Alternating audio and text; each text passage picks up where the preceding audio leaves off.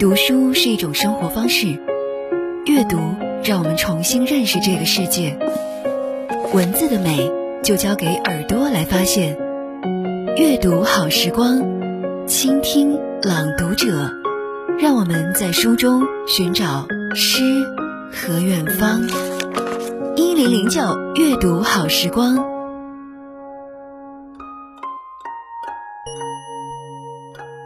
大家晚上好，这里是一零零九阅读好时光，我是范范。如果你喜欢在烟雨朦胧中漫步，那就选择一条欢喜从容的街巷，在滴滴答答的光景里，感受黄龙溪古镇的柔情，行走在黄龙溪的朦胧中。黄龙溪古镇散发着别样的韵味。而在黄龙溪，做着自己喜欢的事，就十分美好。今天为你分享的文章叫《黄龙溪写意》，作者林玉洁。古镇黄龙溪，东临府河，北靠木马山，成都历史上最南边的屯兵要地，蜀汉王朝发迹之地。历史将黄龙溪与蜀汉联系在一起，成为蜀汉最具象征意义的神坛。这座先贤踏过的土地，也多了许多聪慧的意味。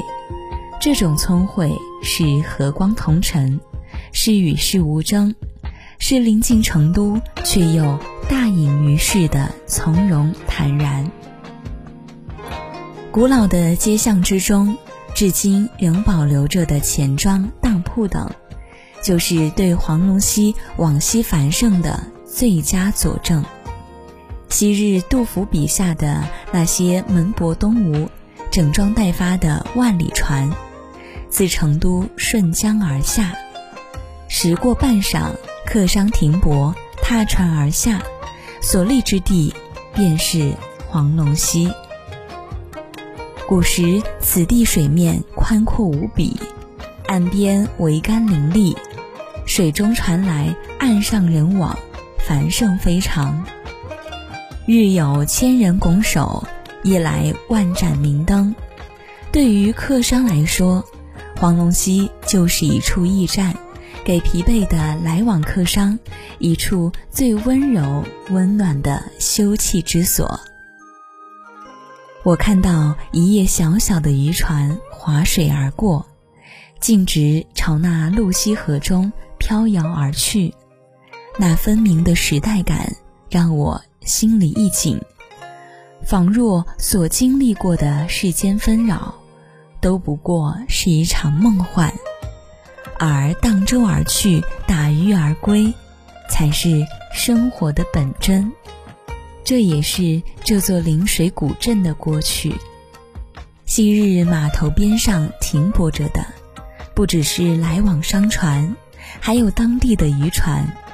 他们在清晨离开河岸，又在晚霞满天的傍晚徐徐归来。去时，载满的是平安的期盼；归来时，载满的是丰收的喜悦。想到此处。耳边回荡起渔船昔日的桨橹之声来。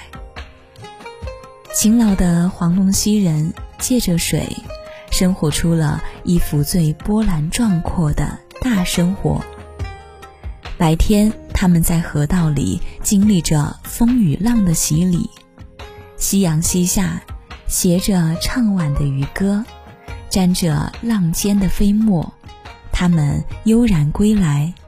博靖古镇平静的港湾，你看渔民们下的船来，担着一天的收获，循着窄窄的石级缓缓往家走去。妻子早已为他们温好了热酒，只喝到酥酥的微醉，然后枕着古镇的恬静酣睡。此意安逸，此景安宁。他们。不曾随着来往客商南去北上，生活在此处，守护着一份安宁的生活。杏花春雨小巷，梧桐细雨黄昏，小桥流水人家，这些都在黄龙溪。踩着青石板步入弯弯曲曲的七街，踏上狭长幽深的酒巷，青石板的街面被千万双脚磨得发亮，把一道渺远的历史融凝进去，却又不留一丝痕迹。两排挤挤的房屋，把天空夹出细长一条，还原着黄龙溪的本真模样。古街古巷，这头勾连着缠绵的古镇，那头曲曲折折地延伸到过去，一步三亭，一柱三景，由今至古的走往黄龙溪的内心深处去。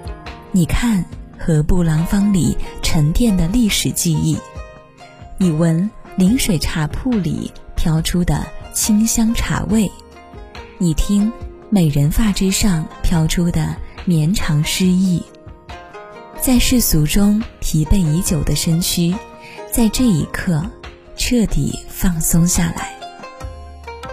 一轮明月升上青瓦房，细细软软的，洒下如梦似幻的月光，给黄龙溪又增添了别样的神秘。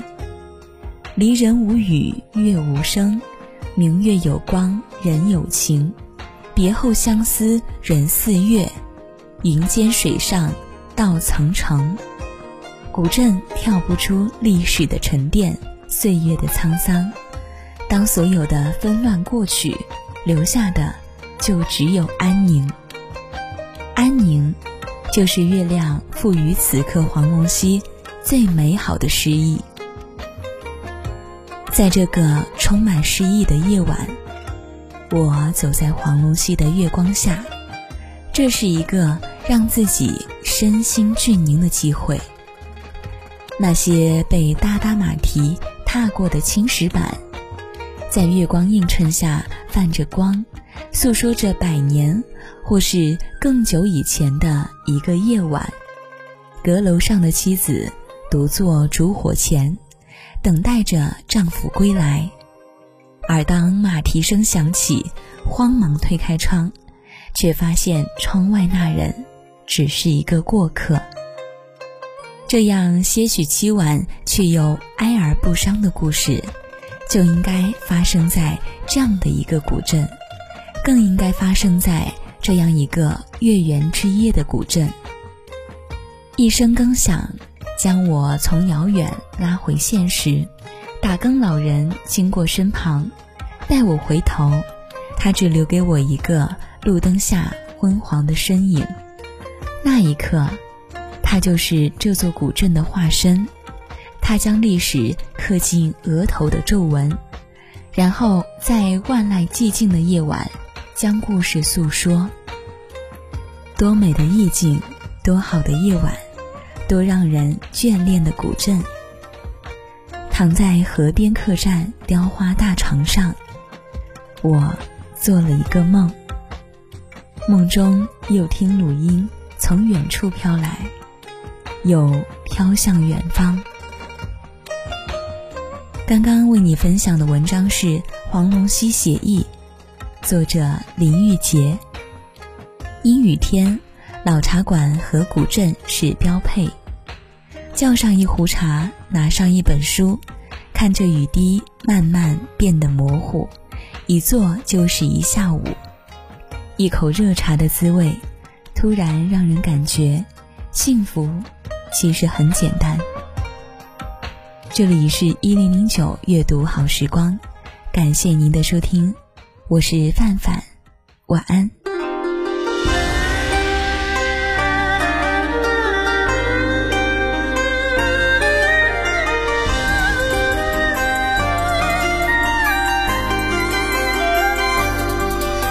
无限云野，做客人间，心于天地有灵，草木无邪。此生不做万人杰，赴一株水仙。白头约当如愿，往来山川，出入云烟。萦怀却朝挂夕，淡悲欢难辨。叹过了西弦，变无聊到头梦。大千世，一袭蓝栏醉剑，想开怀抱，明月却潦倒，太深缠绵。